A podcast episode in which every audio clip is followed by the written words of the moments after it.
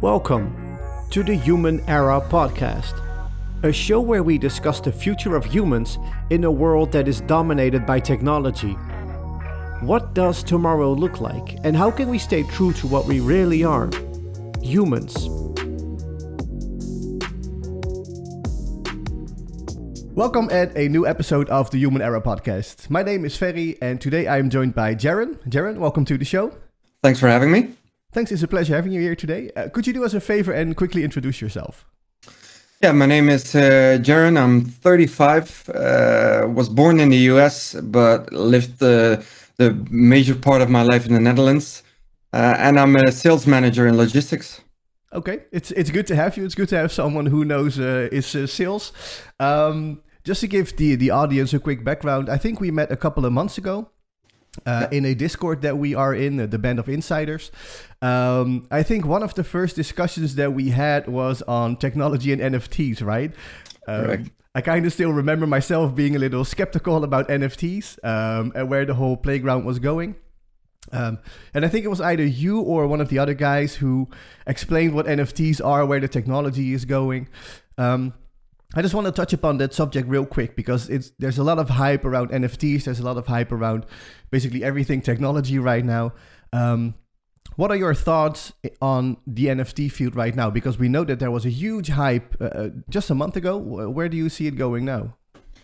Yeah, just to make it clear, I think I was as skeptical as you uh, in the beginning. Um, but as I learned more, uh, I learned that and I saw that the technology behind an NFT uh, within the blockchain can be extremely valuable. And not only, um, as you see now, a lot of projects, what they call uh, picture for profile projects, which are just, you know, it's just a JPEG that you save to your computer and you use it as a profile picture, which isn't interesting to me. And and uh, please bear in mind, I'm nowhere near an NFT expert, not a crypto expert.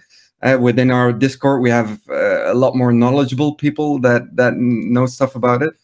But for me, what's interesting about it is when I look at an NFT project is that there's some utility behind it, that it's not just a profile picture or not just a hype.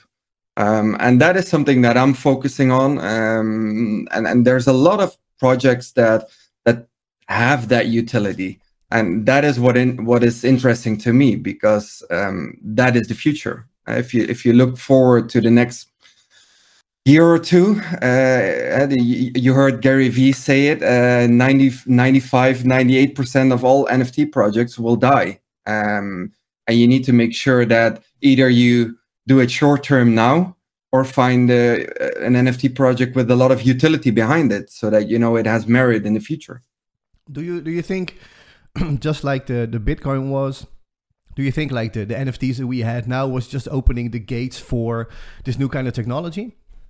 I think it is. I think it is. Um, uh, what you said, Bitcoin, Ethereum, uh, the layer one coins, uh, and I think you will you will end up with a couple, uh, maybe dozens of, of of NFTs that have utility behind it that will uh, will continue to exist.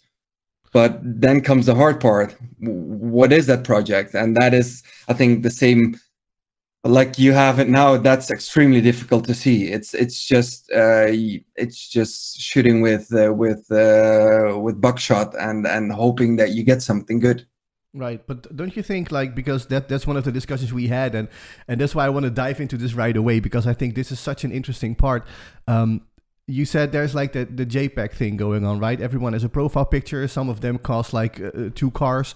Um, but the, the the main story is it's going to be something that we can utilize. Um, so one of the examples I think Gary Vee said is with uh, is it like Fly, Fly Fish Club, um, yep. where if you're the owner of the NFT, then you can access a specific restaurant. Um, or you can go to a venue with your NFT, or you can be part of a discussion club with your NFT. Um, but why is that different than what we've been doing for the last hundred years with like uh, regular tickets or uh, just an online registration? What will be different? You know, in, in essence, there, there, uh, it is the same. Yeah, you're, you're um, giving something out, and people get something in return. It, it's it's as easy as that. But I think, especially if you start looking at Uh, I know in our Discord there's um there's a project uh, that was mentioned, and the goal of that project is to raise funds through an NFT um, and use those funds to um, increase and uh, increase the bee population on, on this planet, which is extremely important, of course. And and those are the utilities that are a little different than having a ticket to a concert or uh, being part uh, or, or uh, giving some some uh, revenue to a, to an artist. Um, another project which I'm I'm involved in now with an NFT is a is a beverage brand in the US. Um, they're starting to go into stores and they made an NFT. So by buying that NFT, you're essentially um, stockholder. You're uh, uh, you get a say in in the vision of the company, and that is something completely different than just having a ticket to a concert. Is that also a decentralized organization?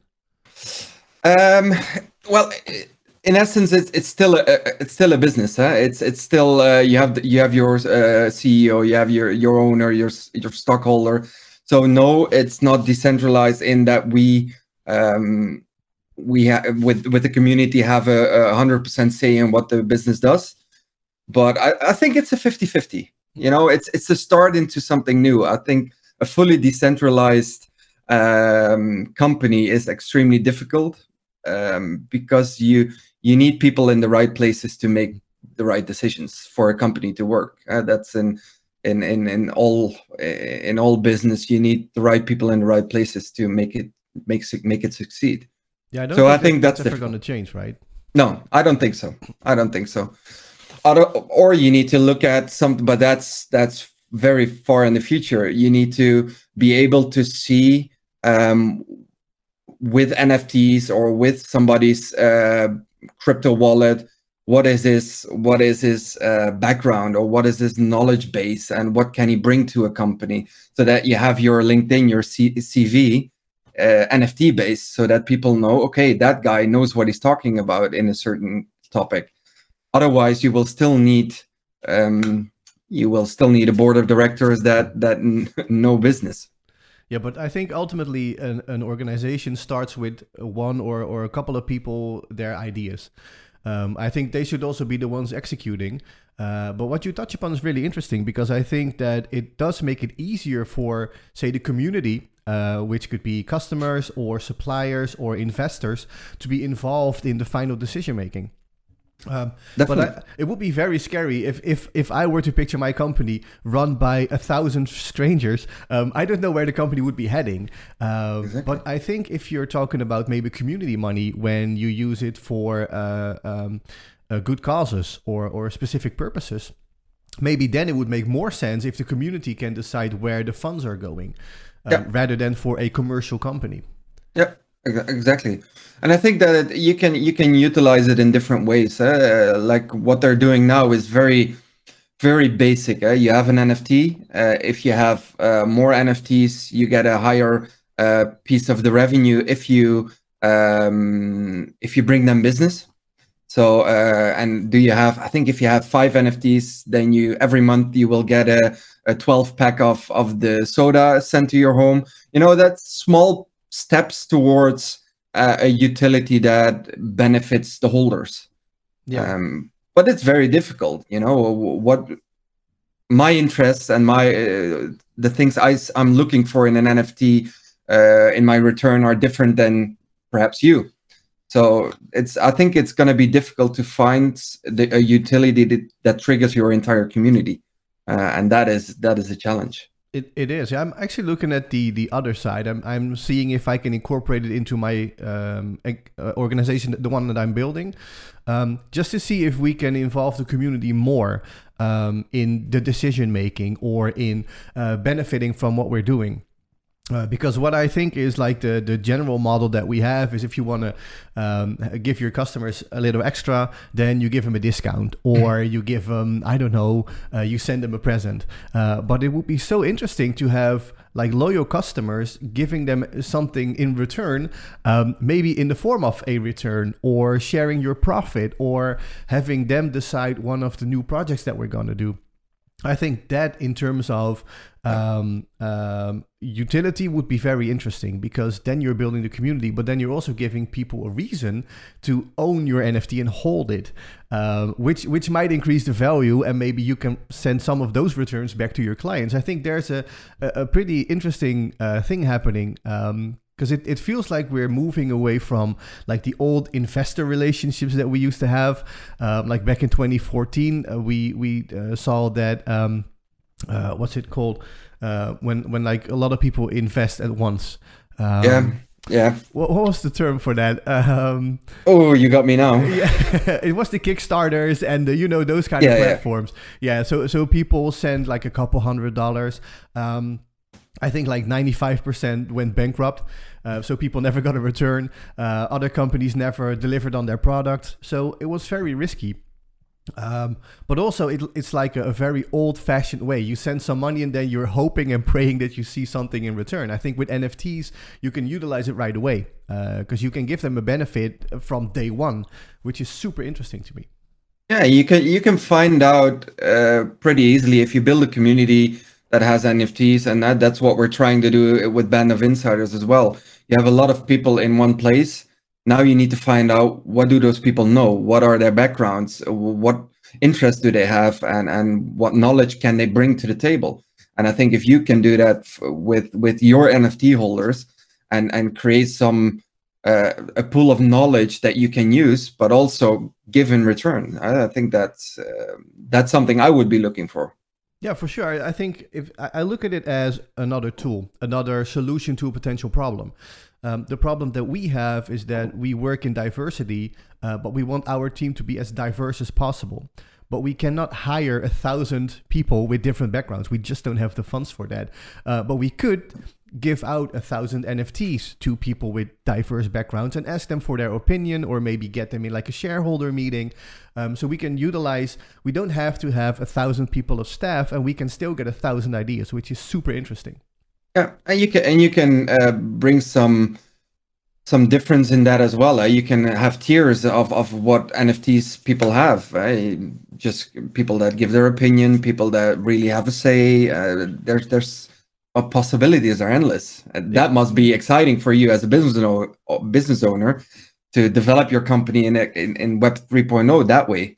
It, it is it is super interesting because we're also so early right now um, and the, the reason that i feel that we're early is because when i explain this to people they do not understand yet um, even the people that are into tech they don't know what this is which means that we are super early which also means that we can reap like the, the most benefits that there are right now um, i think one problem is if you need people's help uh, who don't understand web3 or nfts then it's difficult but it's a good sign that they don't know it yet um, but yeah, we yeah. can utilize it for sure.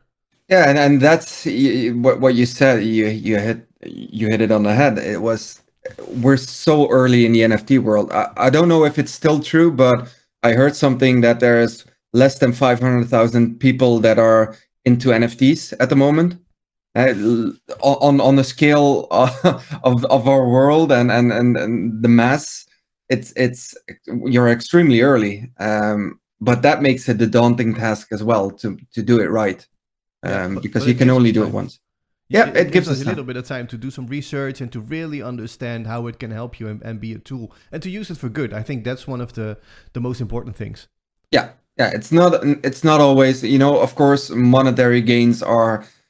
Yeah, we're, human and we need to pay our bills and you need to think about your pension, but uh, there needs to be more behind it, or at least have a good split between uh, between what's good for the world and what's good for you. Um, and I think that's important. Even if you look at the at the, at the stocks, um, look at your stock portfolio. For instance, for myself, um, I sold Shell because I think you know that's I, I couldn't justify it to myself to keep it, so I sold it. You know, and, and those things um, I try to think about, and I think my wife uh, triggered that in me because she's she's really um, when she buys clothes, she looks at how, how sustainable is a company and no child labor.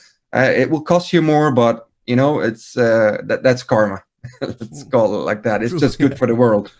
Um, so I, I'm I'm doing that more and more also with with the things I'm investing in. But uh, yeah, it's it's it's a, it's a daunting task for me as well um, to to jump into this world and and say goodbye to the to the old the old ways of of normal uh, stocks. Uh, so yeah, that's that's difficult. And, and we're at that age as well, right? I think you, you said in the beginning you're 35. Uh, I, I'm I think I'm 34. Um, so we're we're basically the same age. Um, I think we also come from that era where we kind of like grew up when the internet started.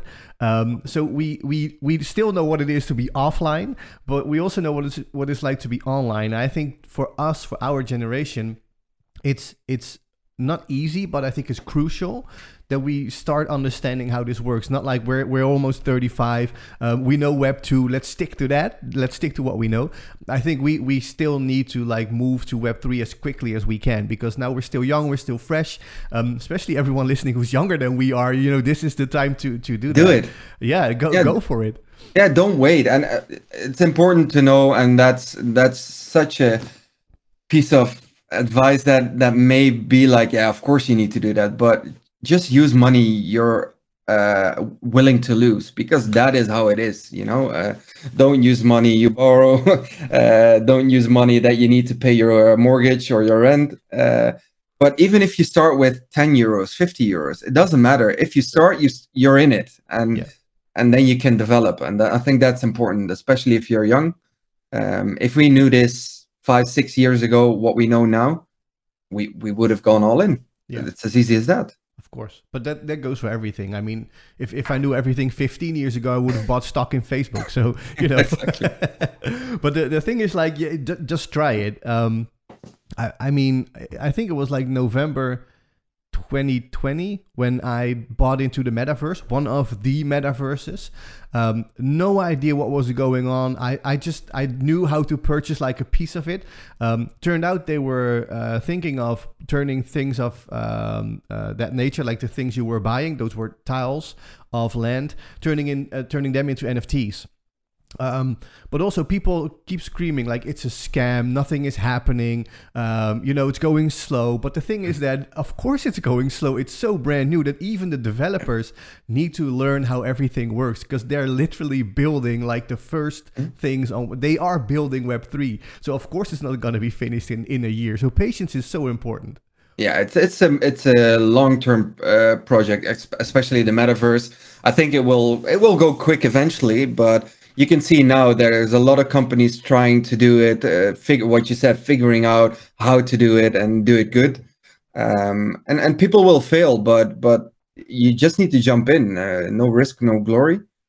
Um, and if you want to start with NFTs, with crypto, with Web 3.0 in general, uh, I, I think I have this discussion multiple times a week. Uh, either uh, I had it, uh, I, I, went away for a weekend to Spain with my dad, and my dad is 75 uh, and he's he's still working and he, has been an investment banker for his entire life. Um, and i told him about nfts uh, he's already into crypto uh, since uh, i think two and a half years because of me. Um, so that's that's a step you know for a 75 year old man. And now i told him about nfts and uh, he just couldn't grasp the the idea behind it. And i said just look it up you know just go on google uh, YouTube, what is an NFT? And just start at the beginning and, and try to uh, get some knowledge uh, absorbed. And then it's not that daunting anymore. Once you, you're in it, you can learn and learn and learn. Because we, I don't know anything uh, or at all, everything about NFTs or crypto or, but I'm doing my best and I'm trying to not talk about, not speak bullshit and, and try to stay with facts. But you know you never know and th- th- do your own due diligence uh, with everything you do. Don't listen to just anyone um, but do your own due diligence. That's a few things i would say. Yeah it's good advice. I mean it's, it's, it's true. It, it has been true for for ages. Um, if you were in the 1930s and you wanted to get into the stock market you still had to do some research to understand who's there what's going on how does it work. Um, but it, it is if you understand it and you have some funds that you can invest that you are willing to to potentially lose um, yeah go for it. Because even if you lose the money and even if it's like 10 20 30 euros or dollars um, you still learn so much just by doing it, by applying yourself into it. Because um, reading about it, and I think that's one of the, the most difficult things if you, especially if you talk about NFTs, and that's also where my skepticism came from in the beginning. Um, there is so much bullshit, and there is so many people um, pretending like they are the experts.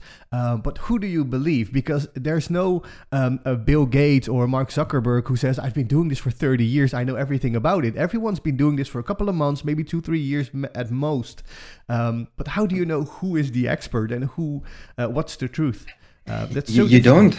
You don't, and that's exactly what you said. There, there is no Warren Buffett that uh, that that gives you the knowledge and that you know. Okay, that guy did it for the past fifty years. He must know what he's doing. You don't have that. Um, yeah, no, there's no good answer. That's why you need to consume as much knowledge as as you can um, and and if it's too good to be true, it's probably not true. It's yeah. as, e- as easy as that. Yeah.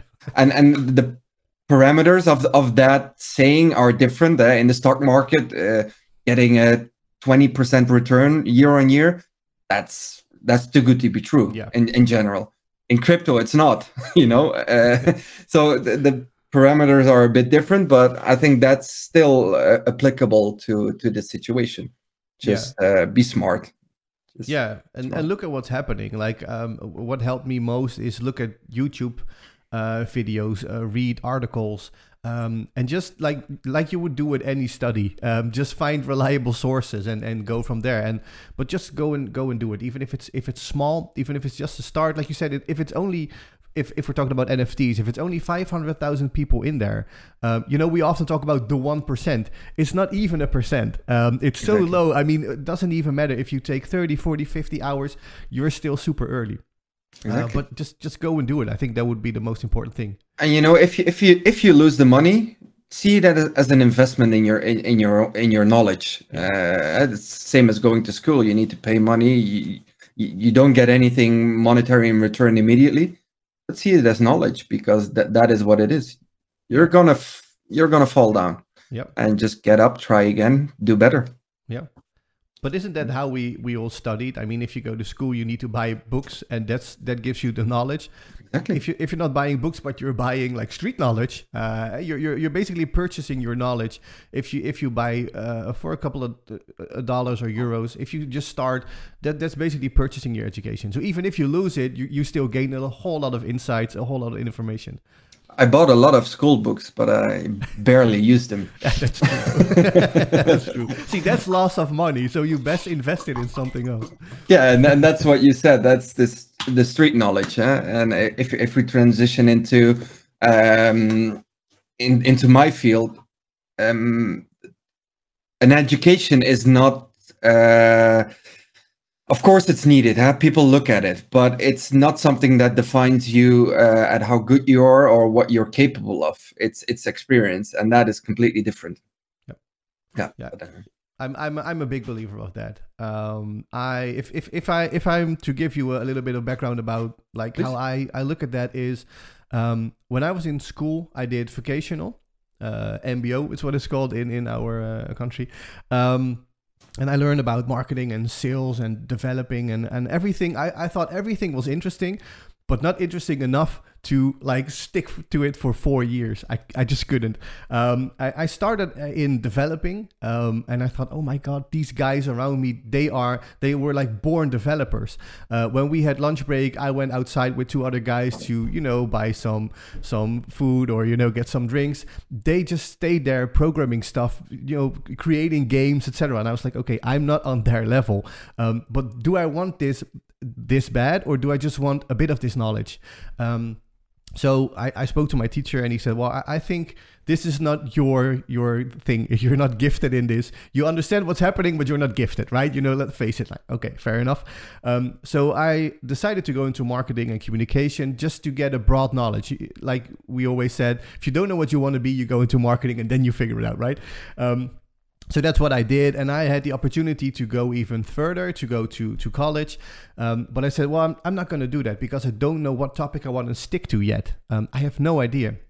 So I think it's like at the age of 21, um, I took up a sales job uh, as an account manager, uh, like calling clients, having my own uh, personal clients, etc. Super interesting.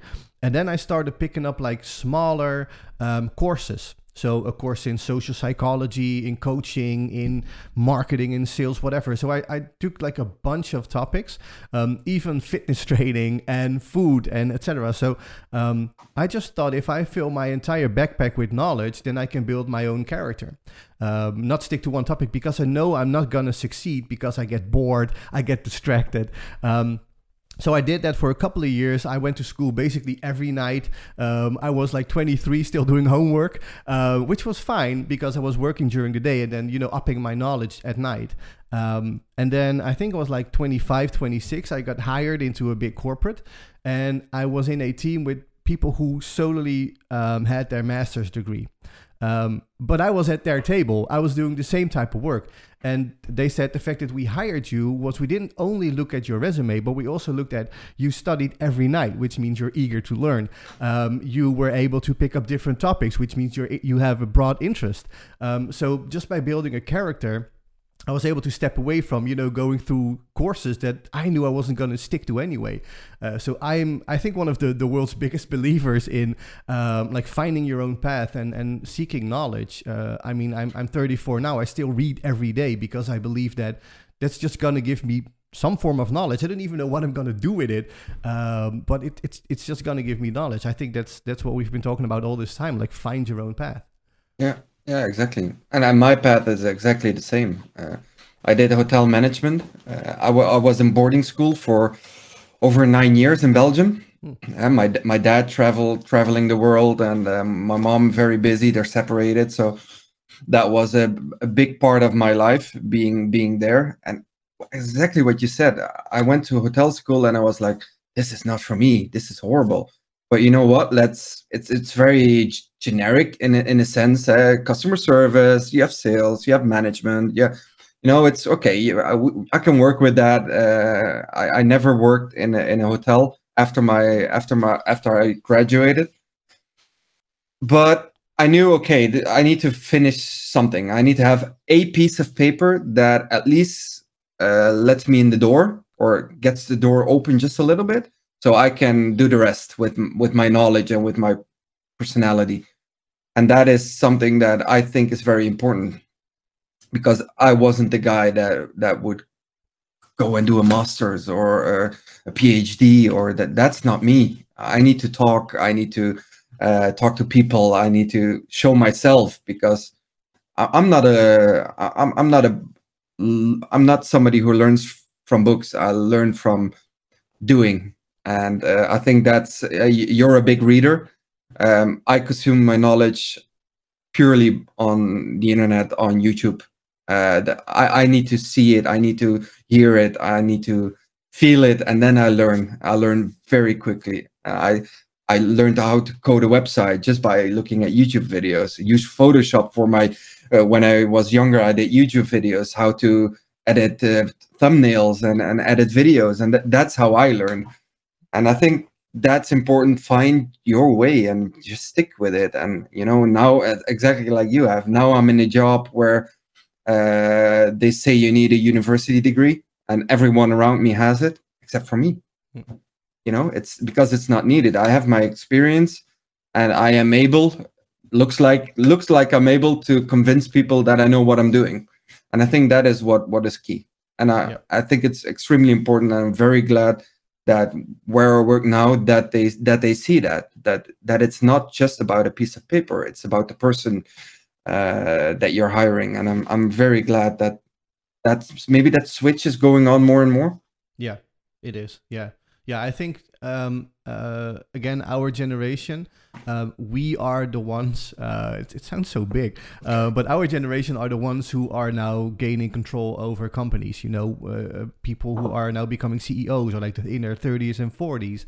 Um, our managers are thirty and forty, um, which means that they might have the same mindset, not that old school mindset of you need at least X degree in order to at least get a conversation with us. Um, I had a, a conversation with um, some people from the Dutch government a couple of days ago.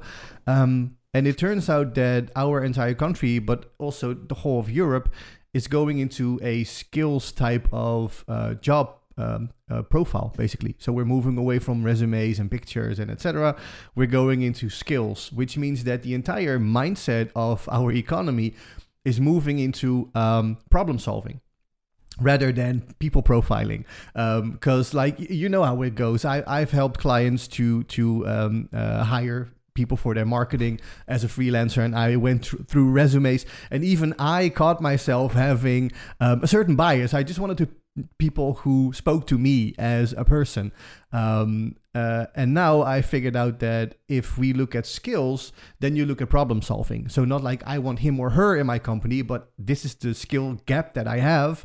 Um, these are the people who have those skills. Um, okay, which one suits the organization best in terms of when can you start? Um, do you fit the team as a person rather than you know does your profile fit the organization?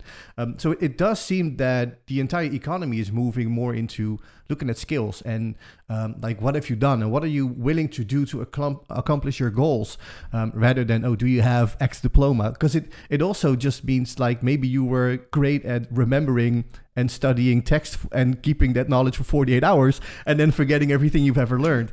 Um, yeah. so th- that's an interesting movement now.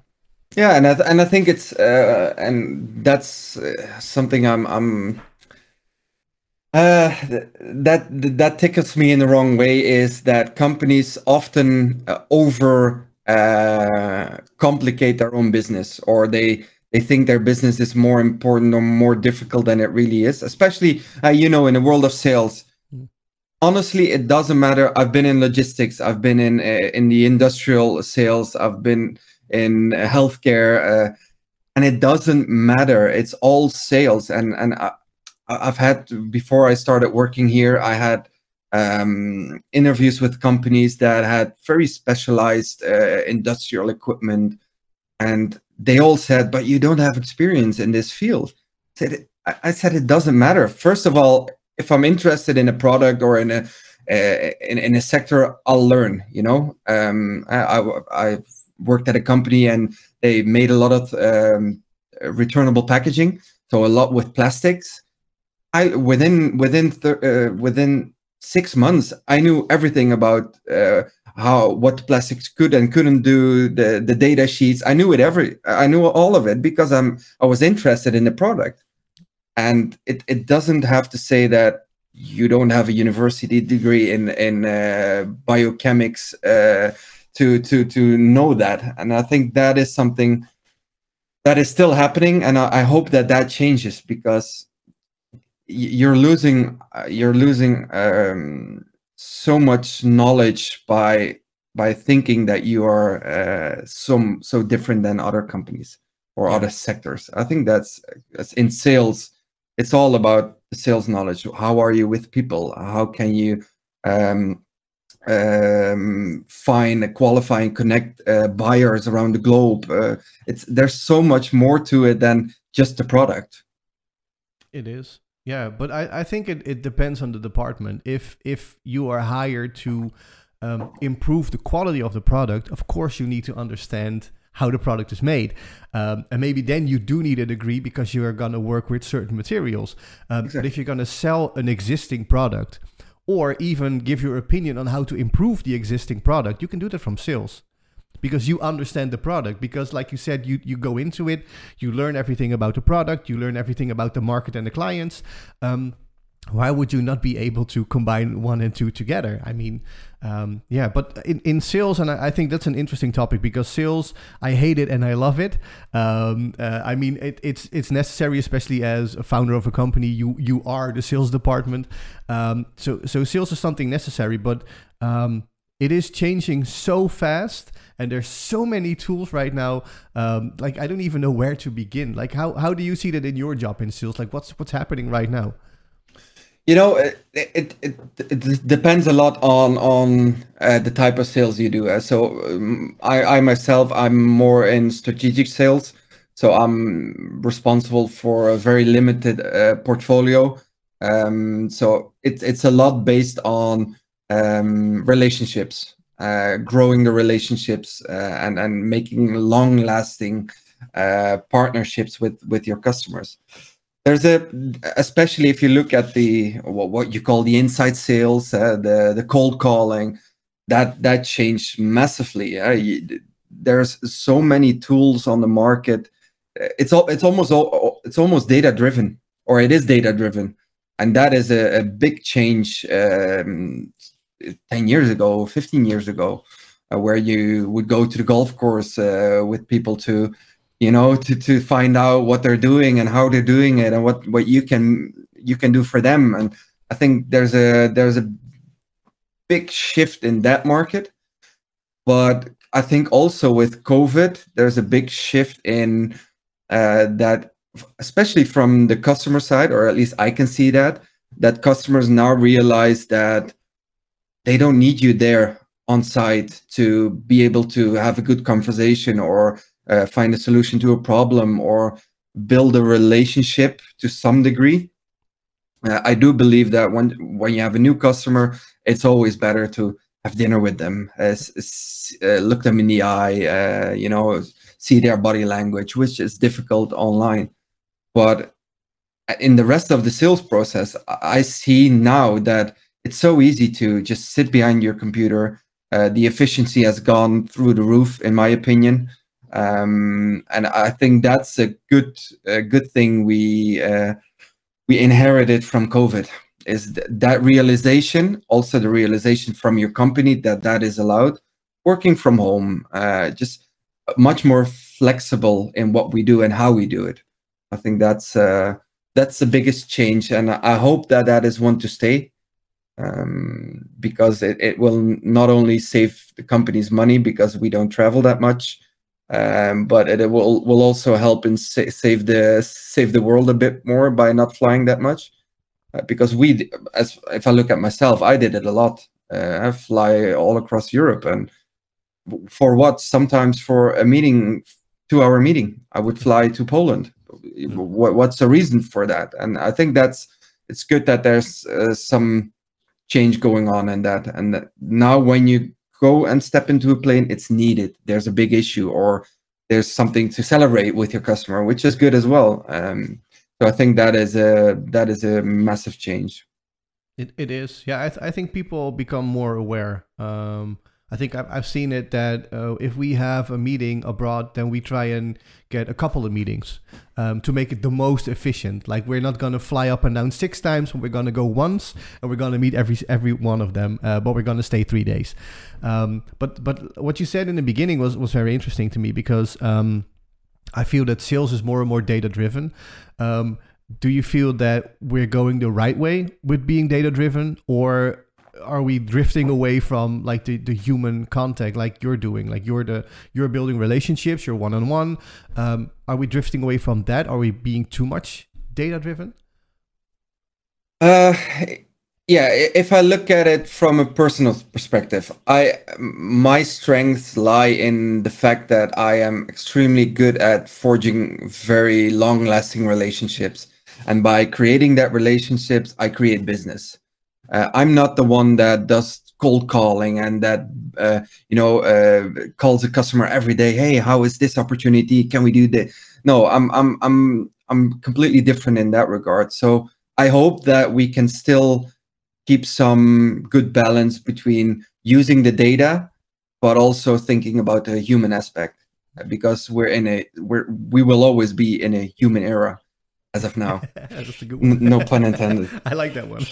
and, yeah, and and you know uh, the the customers, um, the buyers in this case, are more informed than they have ever been, and that is something with the data.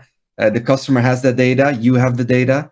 Uh, that makes it that makes it a diff- difficult process as a salesperson because they're more knowledgeable than they were before um, I think that's um, that's a big change, and that's something we have to deal with because I don't think it's going to change. Isn't it more brand building then now, so that they have the information? Um, I think I, I don't have the statistics. I hate it when that happens, but I think it's like seventy five percent of sales has been done on the initiative of the buyer because they already have all the information, they've read all the articles. Um, so isn't it the key to be found by them now rather than you calling them, etc.? Yeah, that that is one thing. Of course, you need to what you said, build your brand in order for them to notice you. Um, because if big companies have billion dollar companies, they send out RFQs. If you're not one of the, say in logistics, if you're not one of the big four, chances are you won't get that RFQ. So people need to know what you're doing. Um, I think that's um, yeah, that's that's very important. Yeah. But I think as a, as a person too, right? Because uh, speaking from my own experience, um, about ten years ago, maybe even more, when I was in sales, um, they started falling in love with CRM. So, like um, gaining information about your customer, knowing everything.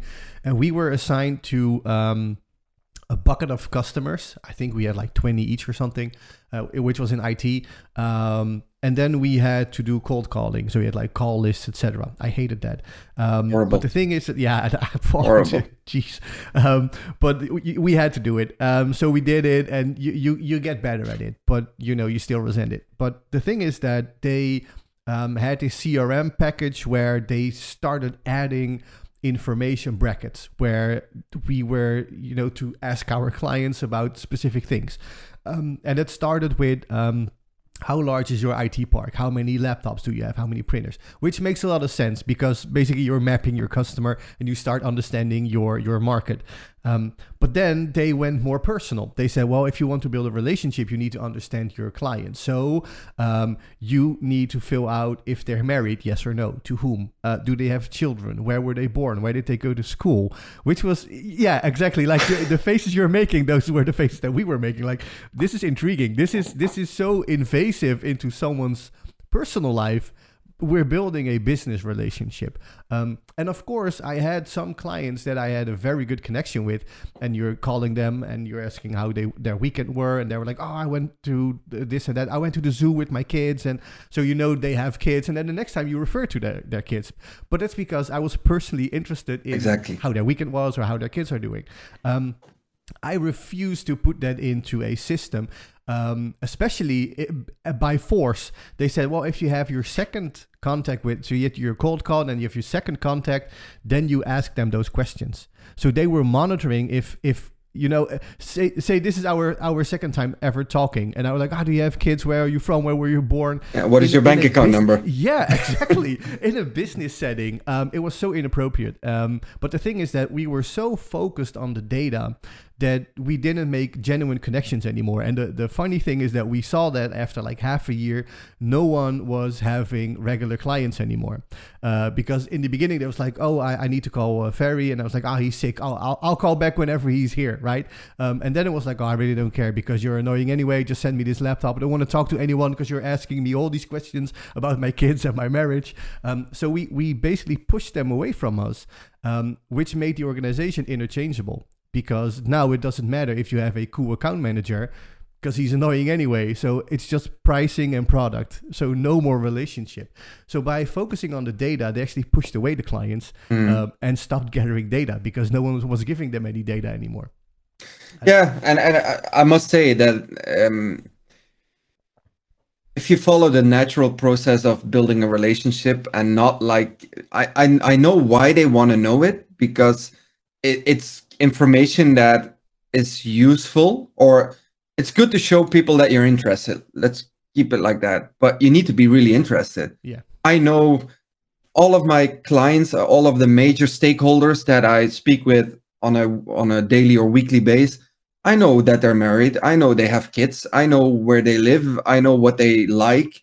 But that's because I've spent the last four years talking to them and going out to dinner with them and uh, sit on airplanes with them. And that it's not because i needed to know it's yeah. because i'm interested in what they do and it, they're interesting people. And i think that's important that you then use that information to further develop your relationship. That's fine but yeah not in in, in a way that you call them the second time and ask them uh, when they lost their virginity exactly.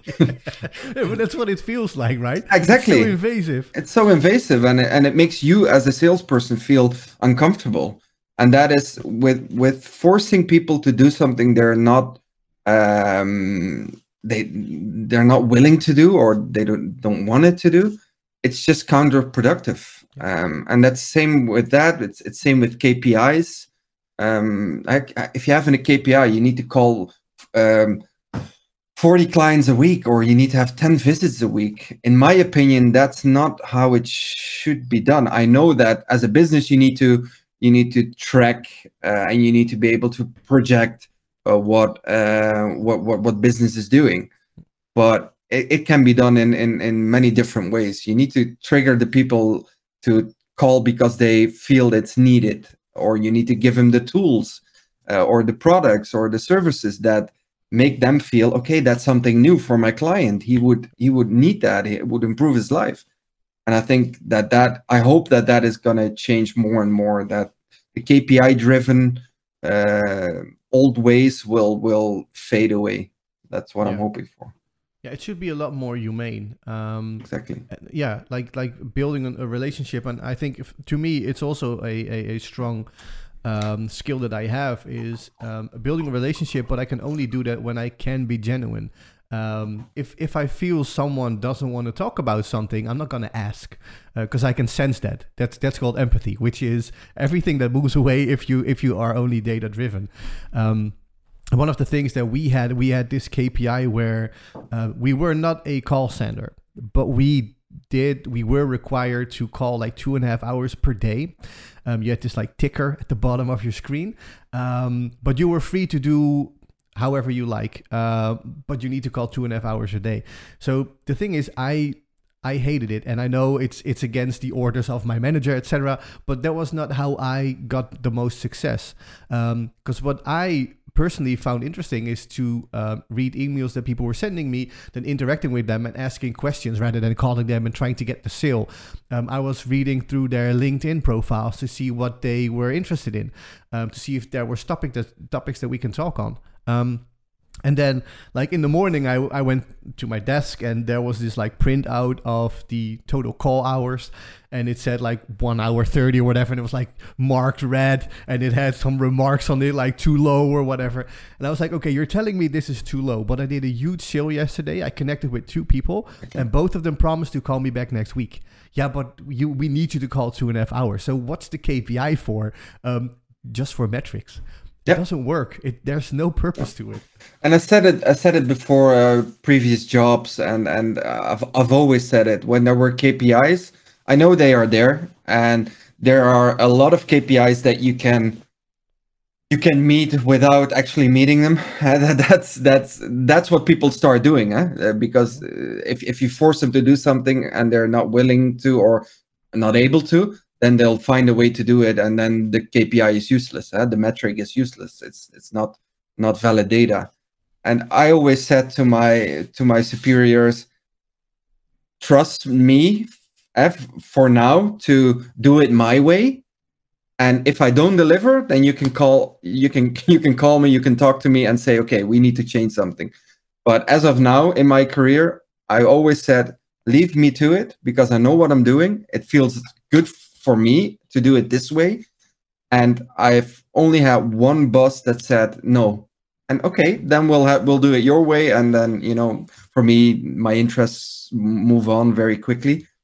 Um, but the people who left me be, let me be, um, I did great because I was comfortable and I was happy that they trusted me uh, doing the things I needed to do to be successful and in return i did my best to at least get as much kpis done as possible because they need to report back to their boss. And you know so we help we scratch each other's back. And i, I think that's the way to go. Um, yeah. And that helped me massively because i hated sales. I hated it. Hmm. when i was young my dad said you need to go in, into sales. And i was like you're crazy. I, I i hate that eventually he was right uh, about uh, 15 years later. Um, but I need to do it the way it makes me feel comfortable. Otherwise, I'm I'm not motivated. So, and I'm glad I'm uh, they allow me to do that. They, I, I'm really glad. Yeah. But that's what they hire you for, right? As an expert to do it your own way. Of course, within the limits of the organization, but you know, in your own way. No one's the same. I think that that's also one of the problems with those KPIs. Like I had colleagues that could call two and a half, three, four hours and still make a lot of sales, but that was their spiel. That was the way that they worked. Um, wasn't working for me because I just hated doing it. So if you hate it, you're not gonna do it. You're not gonna do it at least not successfully. Exactly.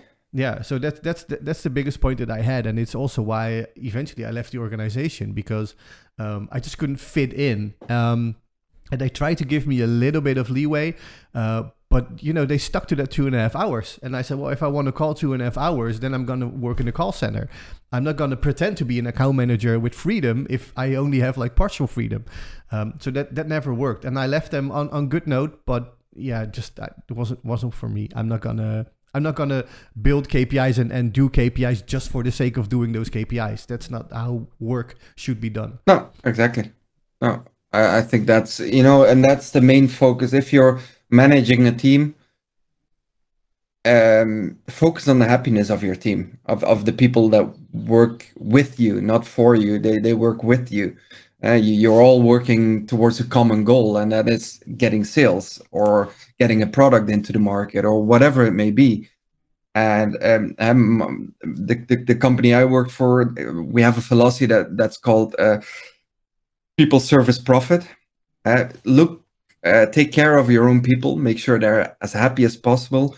Make sure that your service is on point, that your customers are happy, and then the profit will come and not the other way around. And I, I think that's that is key in everything you do.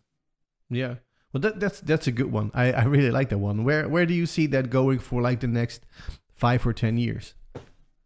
It's it's only going to get more important. Uh, if if you look at at uh, at different sectors, um, there's a there's a big gap between supply and demand in, in the workforce, especially if you look in warehouses and and and uh, truck drivers and name it. That There's a so you need to make sure that your your company, your the job you're offering, is as interesting as possible for the people. Because if you're say for instance uh, you're in the UK, you have a company that's very close to Amazon, and you need warehouse staff. Well, good luck there. You need to find you need to find something that, that diversifies you as a company um, and and not in in the service or in in your offering, but uh, what do you do for your for your employees? Uh, how do you treat them? Uh, what do you give them in return? Um, do you train them? Do you give them more money? But that's not everything. Make sure they're happy. You can pay me a lot of money, but if I'm not happy, at least for me, that's always been the case. I'm I'm I'm gone. I'm yeah. I'm out. Yeah, yeah, true. and I think that's not gonna. That's I think the focus on the people. I think that is gonna be extremely important because if you see how many LinkedIn messages I get a week with uh, recruiters uh, asking me if I can target open position, and it's you know there's so so much choice that you need to your, your company needs to be very very good for the people in order to keep them or get them on board. Yep. and that will not change. the same goes for the clients i think. Exactly. Um, you know that, that, what we just, just spoke about the, the human connection. Because um, I, I think if if we look at the technology part of of where everything is going right now um, technology is super cool super interesting. Uh, but we can all purchase the same technology um, your organization, Amazon, whoever, they can all purchase the same automation. Um, I think the, the the difference, and I think that's where the next five, six, seven years are gonna gonna aim towards, is like how the human capital, how the people within your organization make a specific difference. Um, like, what talents do you have? How can you uh, separate your brands from others based on like human skills, human interactions? Um, I, I feel that that's where, where we should be going at least. Um, Sustainability. yeah, yeah, exactly. Extremely important as well, and and I think uh, we'll, we'll see that more and more. Of, companies focusing on on the sustainable sustainability of their business because the consumer is looking at that as well. Yeah, yeah, uh, for sure. Yeah. And I think uh, you, you see it in, in retail so often that um, you know you have these these self checkouts and you have these whatever packaging is going automatic. So the only real difference between clothing store one and clothing store two is how the people greet you, how they help you, how they help you uh, get the right articles, how how they um, compliment you if you wear something that fits you. Um, that that's the only real difference because the clothing is the same, the pricing is the same, the packaging is the same. It's the people that make the actual difference. Yeah. Uh, we don't see it everywhere yet, but I think especially also in, in your job is the fact that how you um, build a relationship with your clients determines how well they will stick to the organization and how well they will treat you and vice versa. Yeah. It gives you some uh, it gives you some credit uh, that if if your company doesn't perform, that they at least give you the benefit of the doubt uh, because the relationship is good. Uh, you will have some more leeway uh, to fix things. I think that's important. But now I want to ask you a question. Sure.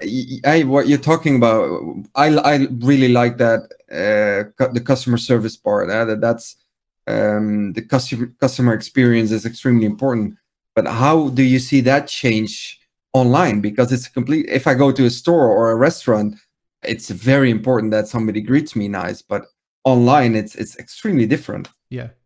Yeah. how that- do you see that? it, it that's so so difficult um, because you have the problem of attention. Um, if I'm on, especially if it's a new web store or a new new company that I've never met, um, you need to grab my attention quickly. And one of the easiest things to do that is with automation. Um, but automation could be a solution for part of that problem. One of the things that I see as the biggest problem in the online space is that the general feeling is that we can replace humans, especially if we look at customer service online, is that we can replace humans with automation. Um, like, you know, just use a chat bot, use a voice bot, use a whatever bot um, to talk to the clients. Um, but the problem is that if you really want to engage with your clients, automation is not going to do that for you. Um, so what I think is if you use automation for the simple part of the customer journey, so easy questions, what are your opening times? Do you have shoe size X available? Um, sure, that should be done by automation because it's super inefficient to have a person look at that. Um, but if it comes to anything with emotions, I think we still need humans. Um, I've had so many discussions with organizations saying that well we're we are replacing our entire customer service staff with one chatbot. Um, but the chatbot is not emphatic. The chatbot is not friendly. It doesn't give a shit about the client. Um, so I think we're we're going way too fast in that in that perspective. Um, Yeah. So what what I think um, what what my um, let, let me put it this way. I have a wish for the future and i have what i see happening. And i see a lot of organizations just using automation and technology um, to take away that customer service part to make it easy and effective. But i don't think it should be as effective as automation. Um, i think it's it's it should be more on care and emotion um, and building a genuine connection, which might be uh, a, a little bit less effective or at least at, at least um, efficient because it's it takes longer. You need to train people, etc. But it's gonna build such a strong relationship compared to just putting a chatbot in in the customer journey.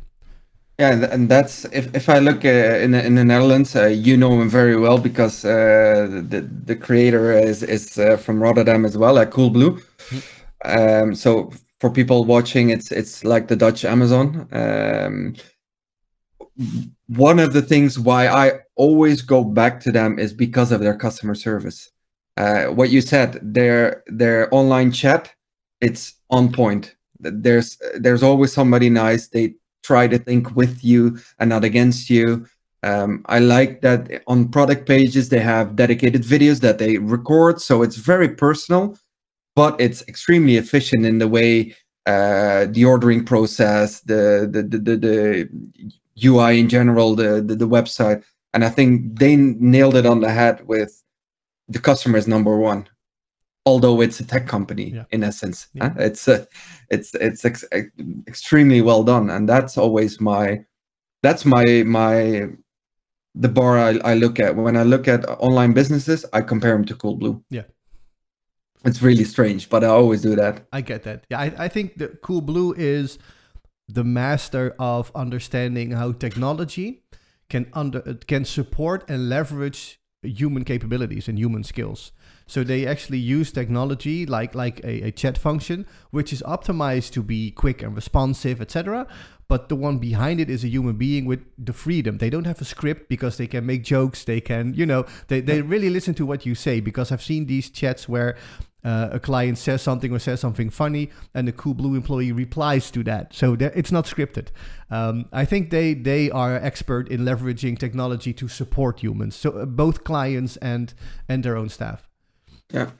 Yeah, and I, and I think it's just uh, I think uh, I think a year a year and a half ago, um, I my monitor broke down, and I had it for less than eleven months. And unfortunately, I didn't buy it at Coolblue. Um, I bought it at a at the at the other blue company. Ah. um, and I went downstairs. I came back up, and there was a like lines all over the screen and I send it back and it said you you smack the screen or you let it drop or whatever. So uh, it was a thousand euro screen and I didn't get anything. Uh, they just said, well, that's that's not within our warranty. And I've had it before with Coolblue, where I bought a Microsoft laptop and it broke down three times. The first time I had to had send it to repair to Coolblue. Uh, okay, it takes a couple weeks. I got it back. It broke down again and then they immediately uh, the customer service agent said you know what? We'll give you the money back. Here's the money into your account. Just buy a new one straight away and send us the old one. You don't have to wait for that. You know those small things thinking with you instead of working against you that's and that's why i i never buy anything of value uh, with regards to uh, monitors tvs all of that anywhere else. I, I, I am glad to pay a bit more for that experience. Um, I think that's extremely important and well done by them. Yeah, and it's the long term, right? Because doing this for you costs them a little bit of money. You know, they're they're allocating resources in the form of, of a human talking to you, uh, for replacing the product. But you are telling this story right now to them this is sales and marketing. Um, it's a relationship. You are loyal to them. You go back to them. You know that you're in good hands. Um, yeah. and ultimately they they showed you that they care for you as a human being and a client rather than i'm going to optimize your process. I don't even want to talk to you. Because that's the feeling that i get with chatbots right? It's like i don't want to talk to you. Just talk to my technology. And whenever you're ready to make a purchase i'll be there to take your money. Um, and I feel what you're telling me right now with Coolblue is exactly the other way around because they know they are now investing in a relationship, but you're gonna go back to them whenever. Exactly. Yeah. Exactly. Yeah, yeah. I think I, I hope that that is the hope, the dream that I have that organizations understand this and start using technology to to build that human relationship because relationships are so underestimated. They are. They are. They are. And and of course it, it will what, what, exactly what you said. It will it will minim or will uh, decline your um, efficiency somewhat, but in the long run, you, you're the winner, and, and your customer is the winner, and that that is what counts in the end. A hundred percent. Um, I see that we're uh, over the the hour mark. I, I, Perfect can, ending, no? Can, yeah, I think so. We can keep going on for hours.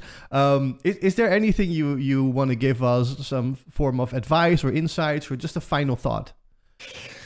Um, yeah, I, th- I think focus on what's important for yourself. Of course, uh, work-life balance. I think that's uh, that's an extremely important one. Um, take care of yourself. Consume the knowledge that you want to ha- uh, to to have, and don't uh, don't try and fit in a box. Just to do what you feel helps you and makes you happy, and then in the end, that will you will reap reap your rewards.